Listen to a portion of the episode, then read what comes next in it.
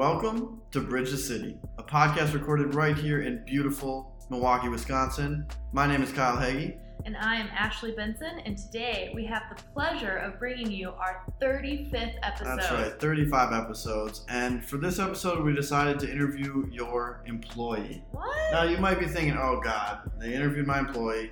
What dirt did they dig up on me? We don't mean that if you have an employee. What we mean is the mayor of Milwaukee. That's right. Mayor Tom Barrett sat down with us inside his office at City Hall to discuss the grittiness of local government, the best way to get the attention of your elected officials, and even finding a life lesson for his children at a Brewers game. Now, before we start the interview, we do want to mention some action steps that you can take to support us, that's Bridge the City. The first is please rate our podcast on iTunes. Uh, unless you're going to give it one star, then Yeah, we no have need. just don't do that. No need. Carry on with your day. But by rating and subscribing, it actually allows more people to see our podcast on iTunes, which gets more people connected to positive action steps for our community, which is a great thing. The second action step is to check out our Patreon account, which is linked at our website, bridgethecitypodcast.com. All money raised on Patreon goes into better producing our podcast, continuing our River West radio show, and upgrading our equipment. And finally, our last action step is come to our events. Uh, our next event will actually be at Gathering Place Brewery in River West. That's going to be May 16th. And it's our second political open mic that's a partnership with Milwaukee. We're going to be discussing K through 12 education innovations and how you can get more involved and uh, have tangible action steps around education. And actually, three of the panelists were prior guests on the podcast that you might have heard of and liked. That's Marilise Hood, who's the executive director of City of Milwaukee, Israel DeBrun, who is the communications director of Schools That Can Milwaukee, and the amazing Bria Smith, a young activist, president of Milwaukee Youth Council. Uh, and she started honeyforyourtea.com. So this is going to be a great event, May 16th, and you can register for that event on Milwaukee's website. Awesome. All right, that is enough about Bridge City. Let's go to Mayor of the City, Tom Barrett, and hear his insight on everything Milwaukee. My name is Tom Barrett, and I'm the mayor of the city of Milwaukee, and I'm proud to be on your show. Proud to be you. on your show. Wonderful. That's a great endorsement. That is. So you are the mayor. You have served your community and your state for a long time. Where has your commitment from public service come from, and how has it changed throughout your career? Well, as I was growing up, I came from a family that was not involved in public life. My dad sold ditch diggers. My mother was a substitute school teacher. So there was nobody who was really a political activist. But I found it interesting and, and wanted to get involved. And so I volunteered for a few campaigns. Um, I studied economics and political science in school. Um, and, and I decided at someday I'd like to run for office. And so it was sort of like the Nike commercial um, where you just do it. Um, and that's what I did. I just did it. I didn't have a clue as to what I was doing. And I went out and started running for the state assembly at that time. Your role as mayor, obviously, I think some people have an idea that it's a cheerleader from the city. Some people have an idea that it's the chief executive. Some people consider it maybe a symbol of the city itself. How do you really define? I would say it's all of the above. Yeah. The all of the above. Okay. And and it's a job the way I describe it because I've in my career I've, I've had the fortunate and I mean this the fortunate opportunity to serve in state government, in federal government, Mhm. and in city government. And the biggest difference I would say is city government, and this is not a positive word, it's not a negative word, it's a descriptive word, is by far the grittiest um, level of government. Because at the federal level, you're sort of flying at 35,000 feet. At the state level, you're at about 5,000 feet. At the local level, sometimes you are literally in the trenches. Mhm. Um, and so there's not a lot of theory that goes with local government. It's all right, does it work? If it works, you keep doing it. If it doesn't work, you stop doing it and make believe you never did it. Um, and so it's it's really very solution driven and very very practical and pragmatic. Mm. Um, and there's there's a lot of value to that. I mean, there's a lot of there's a lot more gratification and there's a lot more defeats. Think of it in terms of the Major League Baseball, where you play 162 games. Local government is more like that than the National Football League, where you play 16 games because you just go out there and every day you just swing the bat again, you swing the bat again. Yeah. Um, and so some of it is being the cheerleader, and I love being the cheerleader for all the great things that are going on. We've got this great renaissance going on in the heart of the city. I love playing that role. I'm also, though, the guy that has to deal with or has the opportunity to deal with the challenges that we have with poverty, with housing, with public safety. And, and those are real challenges in some neighborhoods. And, and, and you're right, in some ways, you become the, the person that is most associated with the city which cuts both ways. Some people love the city and some people hate the city. Mm-hmm. So so I, I get both reactions of people like the city and then there's some people who just they don't like cities.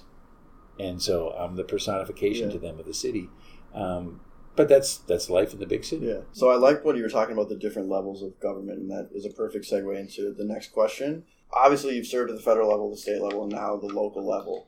How is that? Like, what do you view as the most effective way to create change in the community, like one of those positions? Or how has your idea of like powerful positions changed throughout your career? Like I think as kids, like I'm like, oh, the president has the most impact ever.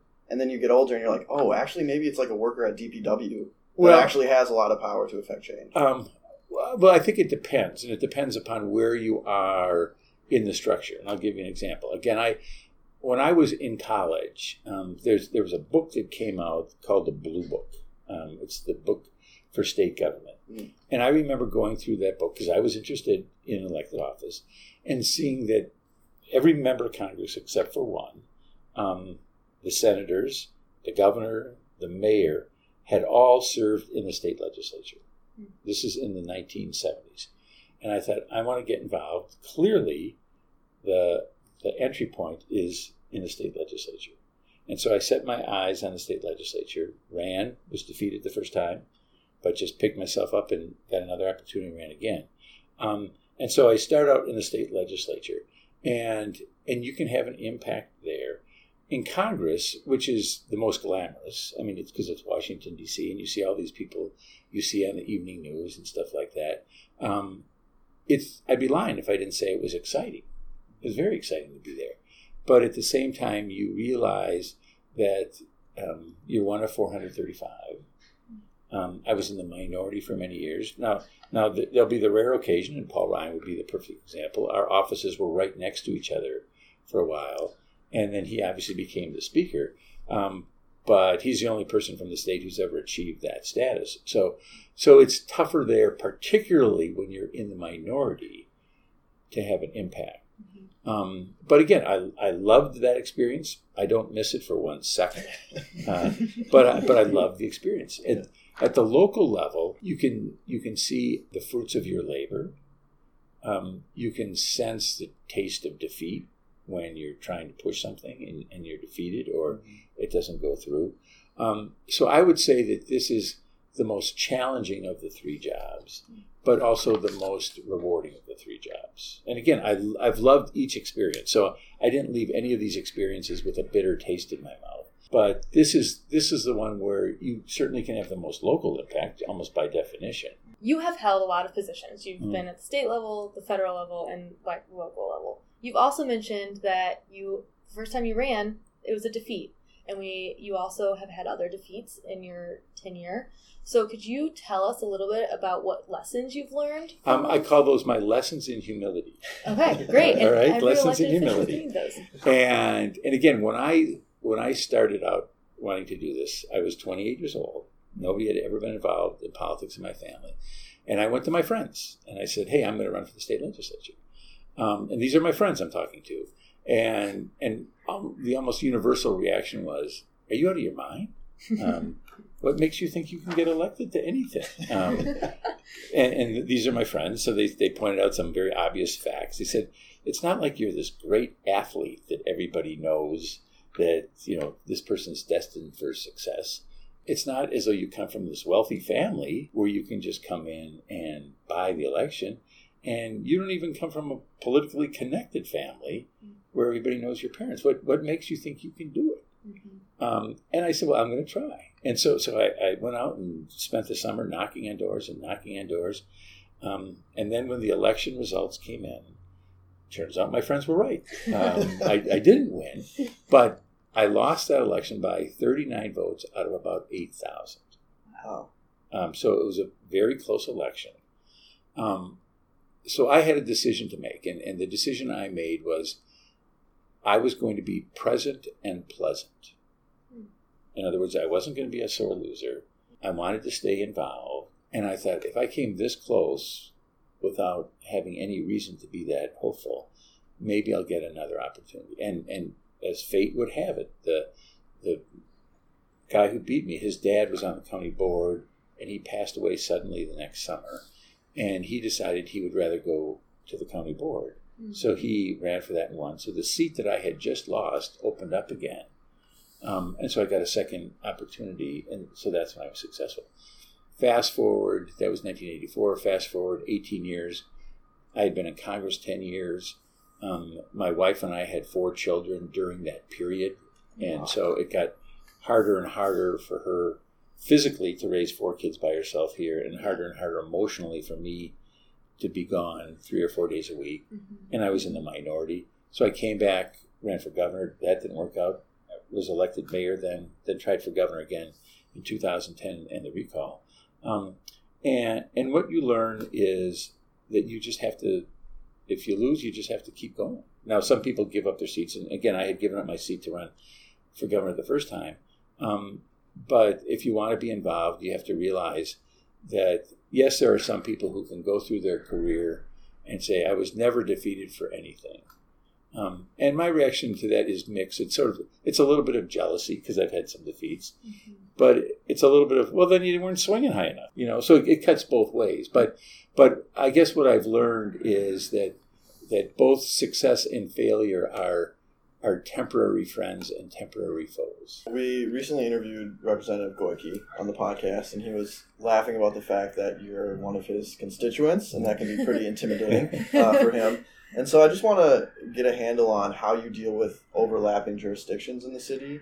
Obviously, there's a federal representative, there's a state representative, people have their common council members, people have their school board members, and then people have the mayor. How do all of those pieces interact? Well, you made a good reference. You you said how do all those pieces interact? And in many ways, it's it's a human chess game, and it's a three dimensional human chess game because mm-hmm. there are different levels. There are literally different levels of government, and there are different pieces in each one.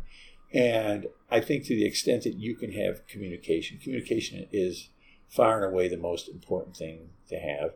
Um, and not surprisingly, there are people who have agendas and political ambitions and things like that. And that's just the nature of the beast. Mm-hmm. And, and so what you try to do is just, again, try to be open and transparent. I, I find it interesting. Um, I was elected, again, to the state assembly when I was 30 years old and I overlapped with Henry Maier, who was then in the final four years of his 28 year reign, if you want to call it that. Hmm. And and I never personally met the man. Really? Uh, and I was a state representative for four years while he was mayor. Wow. Yeah. Um, now that was a different time, yeah. and um, couldn't tweet at you back then and uh, get your attention on Facebook. Yeah, um, and and so I I like to be out in the community. I like to have interaction with the elected officials from the other levels of government and some of it that's just who I am, but some of it is I think the more you can have that open communication, the more you can, if you have a problem, you can call the state representative or the county supervisor or the school board member and say, okay, how can we work together to to mm. reach our shared goals? Yeah. When we started, uh, we were talking about how Bridges City is really focused on action. So I'm, I'm excited for this question because I want to hear your perspective on it. As mayor, you have a lot of people who are trying to get on your agenda. You have a lot of organizations that want your blessings. You might have individuals who have a problem that they think you can help with. So, what are some of the most effective ways you've seen individuals or organ- organizers get your attention and get you to act on issues? Um, well, there, there's a wide variety of ways to do it. Um, I would say I, when you get people involved, the more people, uh, and now go back to my congressional days, and you saw this much more in Congress than you see here, mm. um, because there would be computer generated movements that you would see in Congress. Um, and they'd have computer generated postcards and and I call them not grassroots, I'd call them astroturf grassroots because it was sort of fake grass. Yeah. You know? um, and what I used to say is, you know, if you send me a, a, a, computer generated postcard, you're most likely to get a beautiful computer generated response, right? Uh, but if if you have real people who can make it real as to why something should be changed, you're going to get my attention or the attention of any elected official. The more you can make it real. Um, and and so a lot of times it can be neighborhood meetings. It's we get calls here.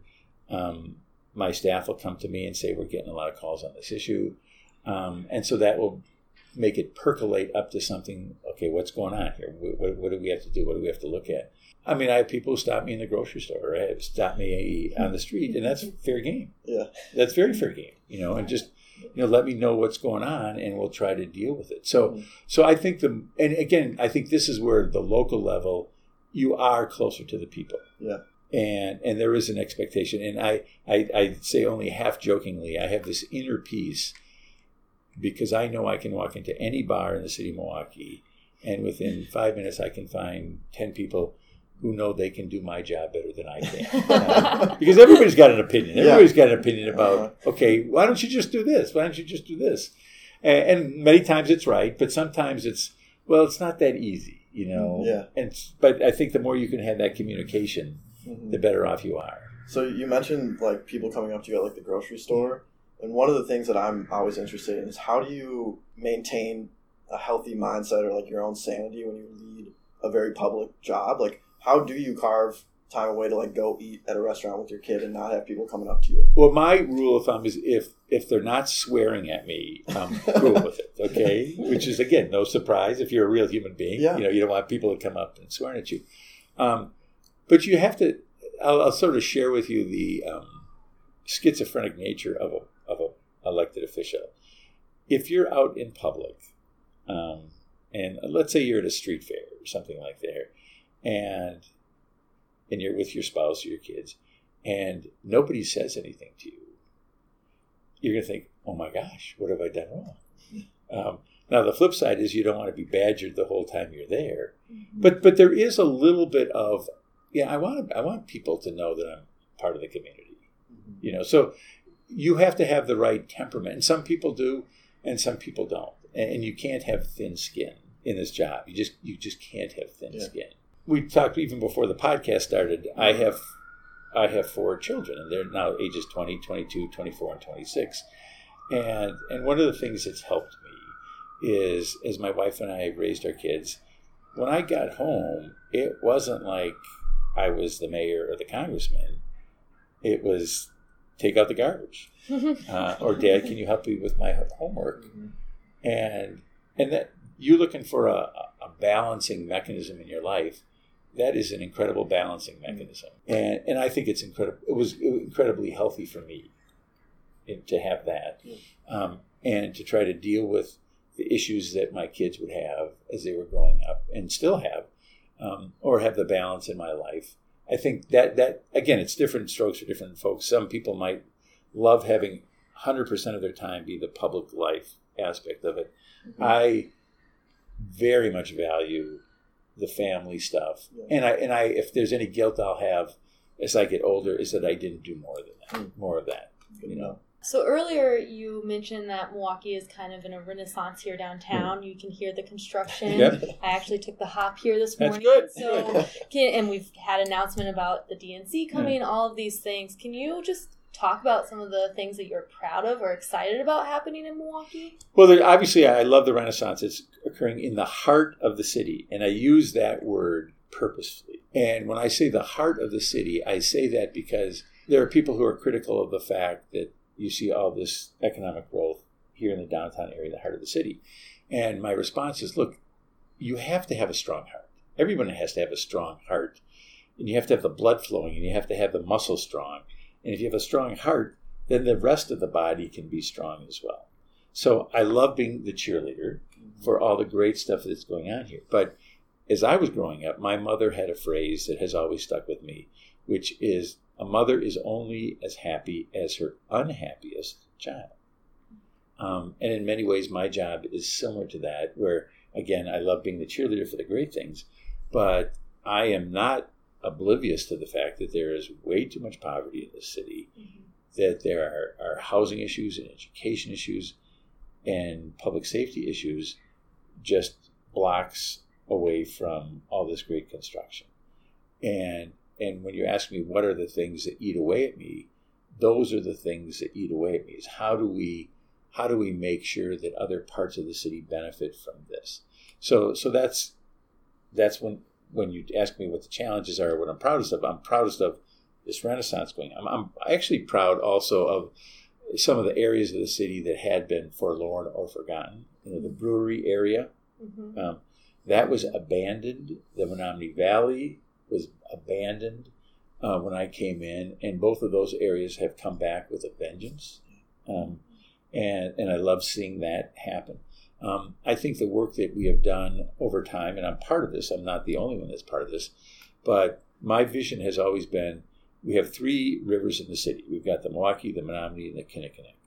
And I think the cities that are they're most thriving, most successful in the United States and Canada are the cities that have economic growth, and alongside it, they've got environmental sustainability. In other words, if you think of a Denver or a Portland or a Vancouver, those are cities that are hot cities, and there's economic growth, and there's also an understanding that you have to have this jive with sustainability.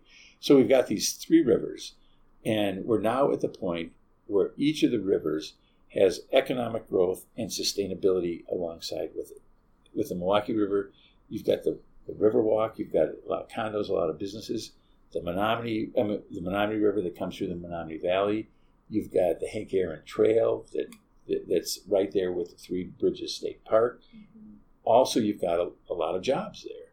And now with the Kinnickinnic on the south side, Komatsu has just announced it's going to do its North American headquarters there mm-hmm. and we're going to have the longest extension of the Riverwalk along the Kinnickinnic.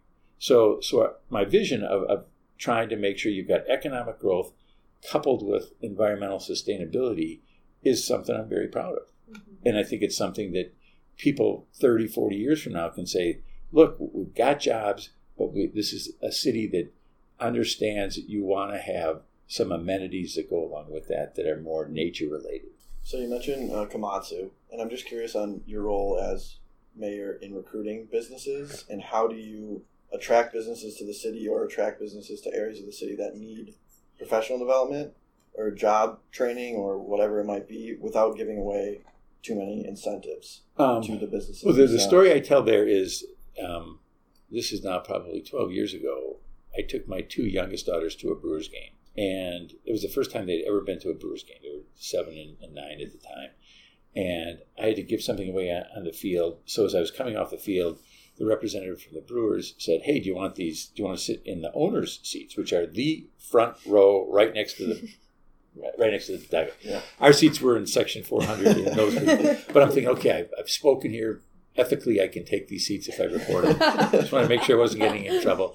So, so we're sitting there, and right in, literally in the front row, and the, so the ball boys are two feet away from me. They're right there, and every couple innings or so, they they'd have a ball and they would throw it into the stands, you know, because it'd be a foul ball.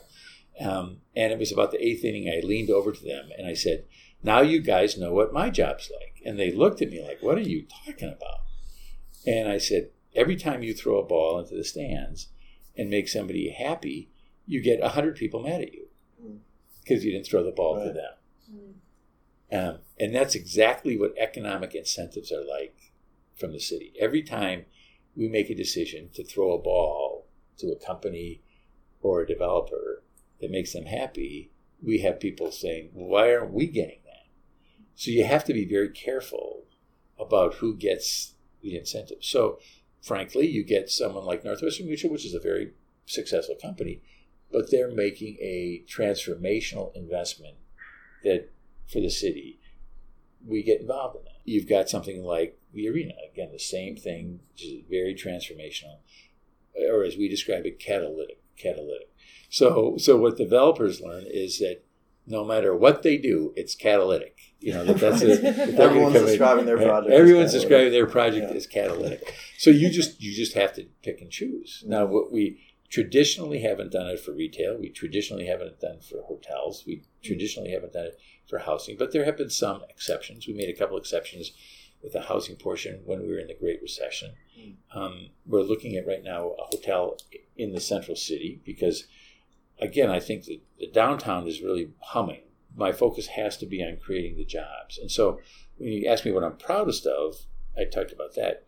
What I see as the biggest challenge now is how do we get more family supporting jobs in the low income neighborhoods of this city.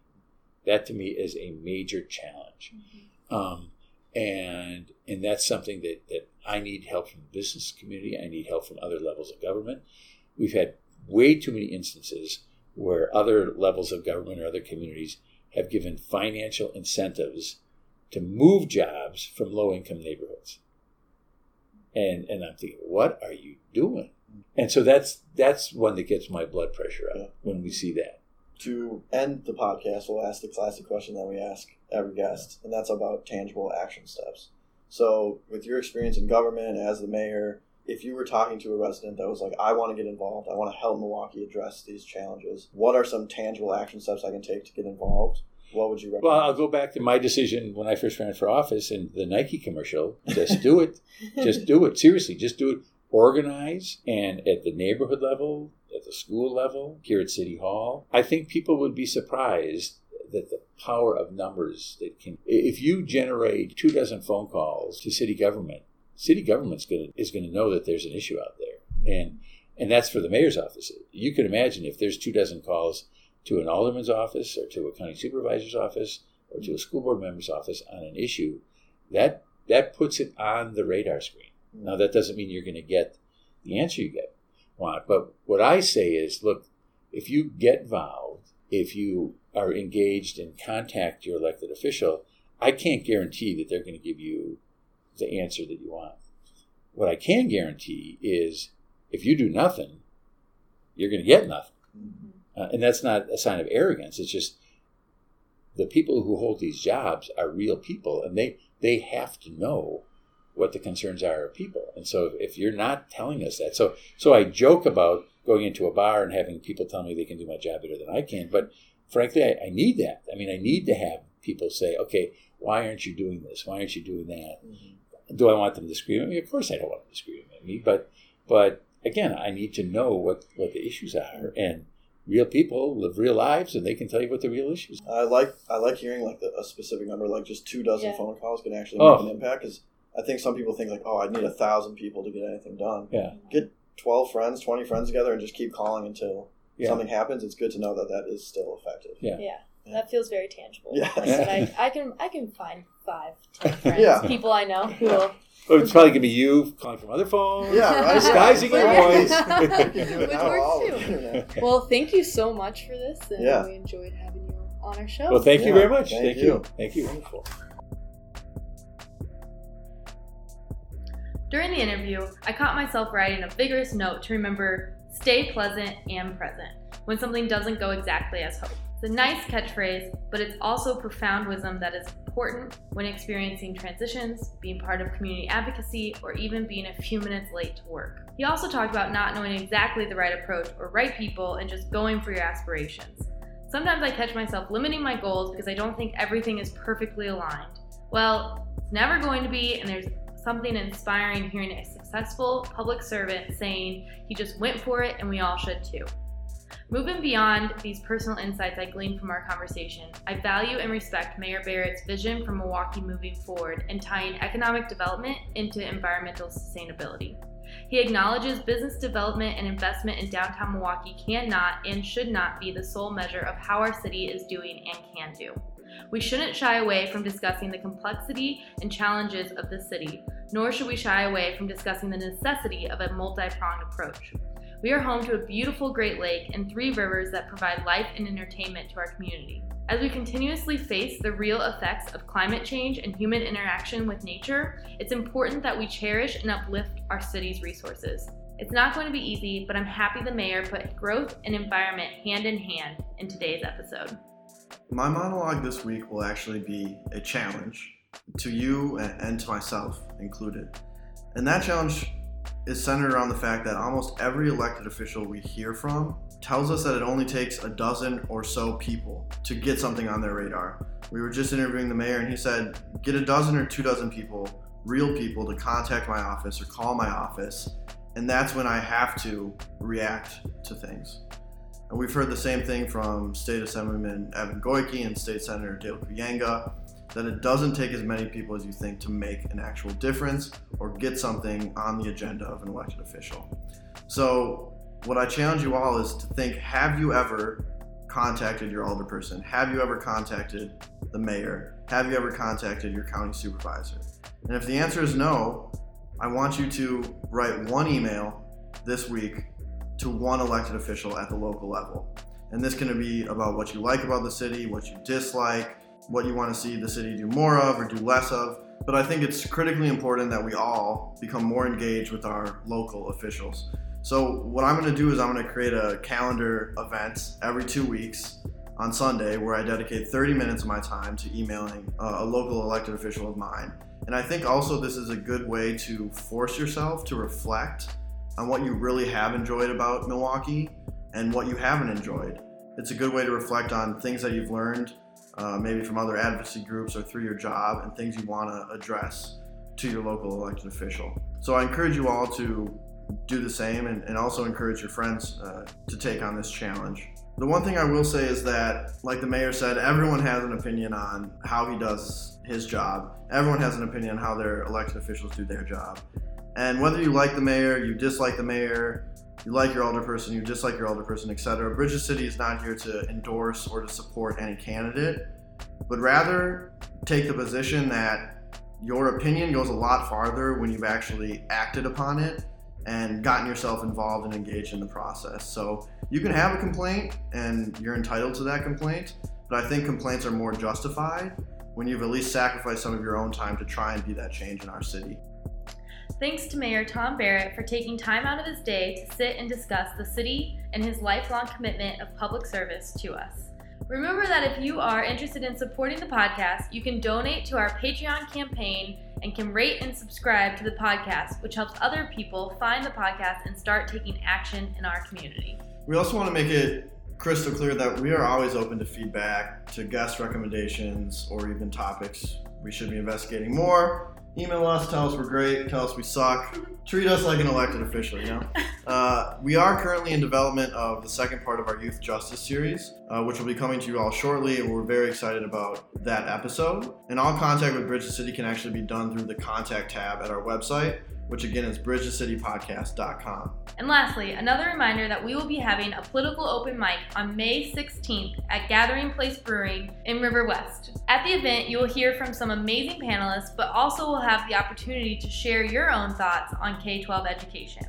You can find all the details and register for the event at newaukee.com. We hope to see you there. Yes, and again, thank you all for listening and taking action in our community. Please stay in touch and let us know how you are helping Bridge the city. Bridge the city, whoa, whoa. Bridge the city, yeah. Bridge the city, yeah. Gotta bridge the city, the city.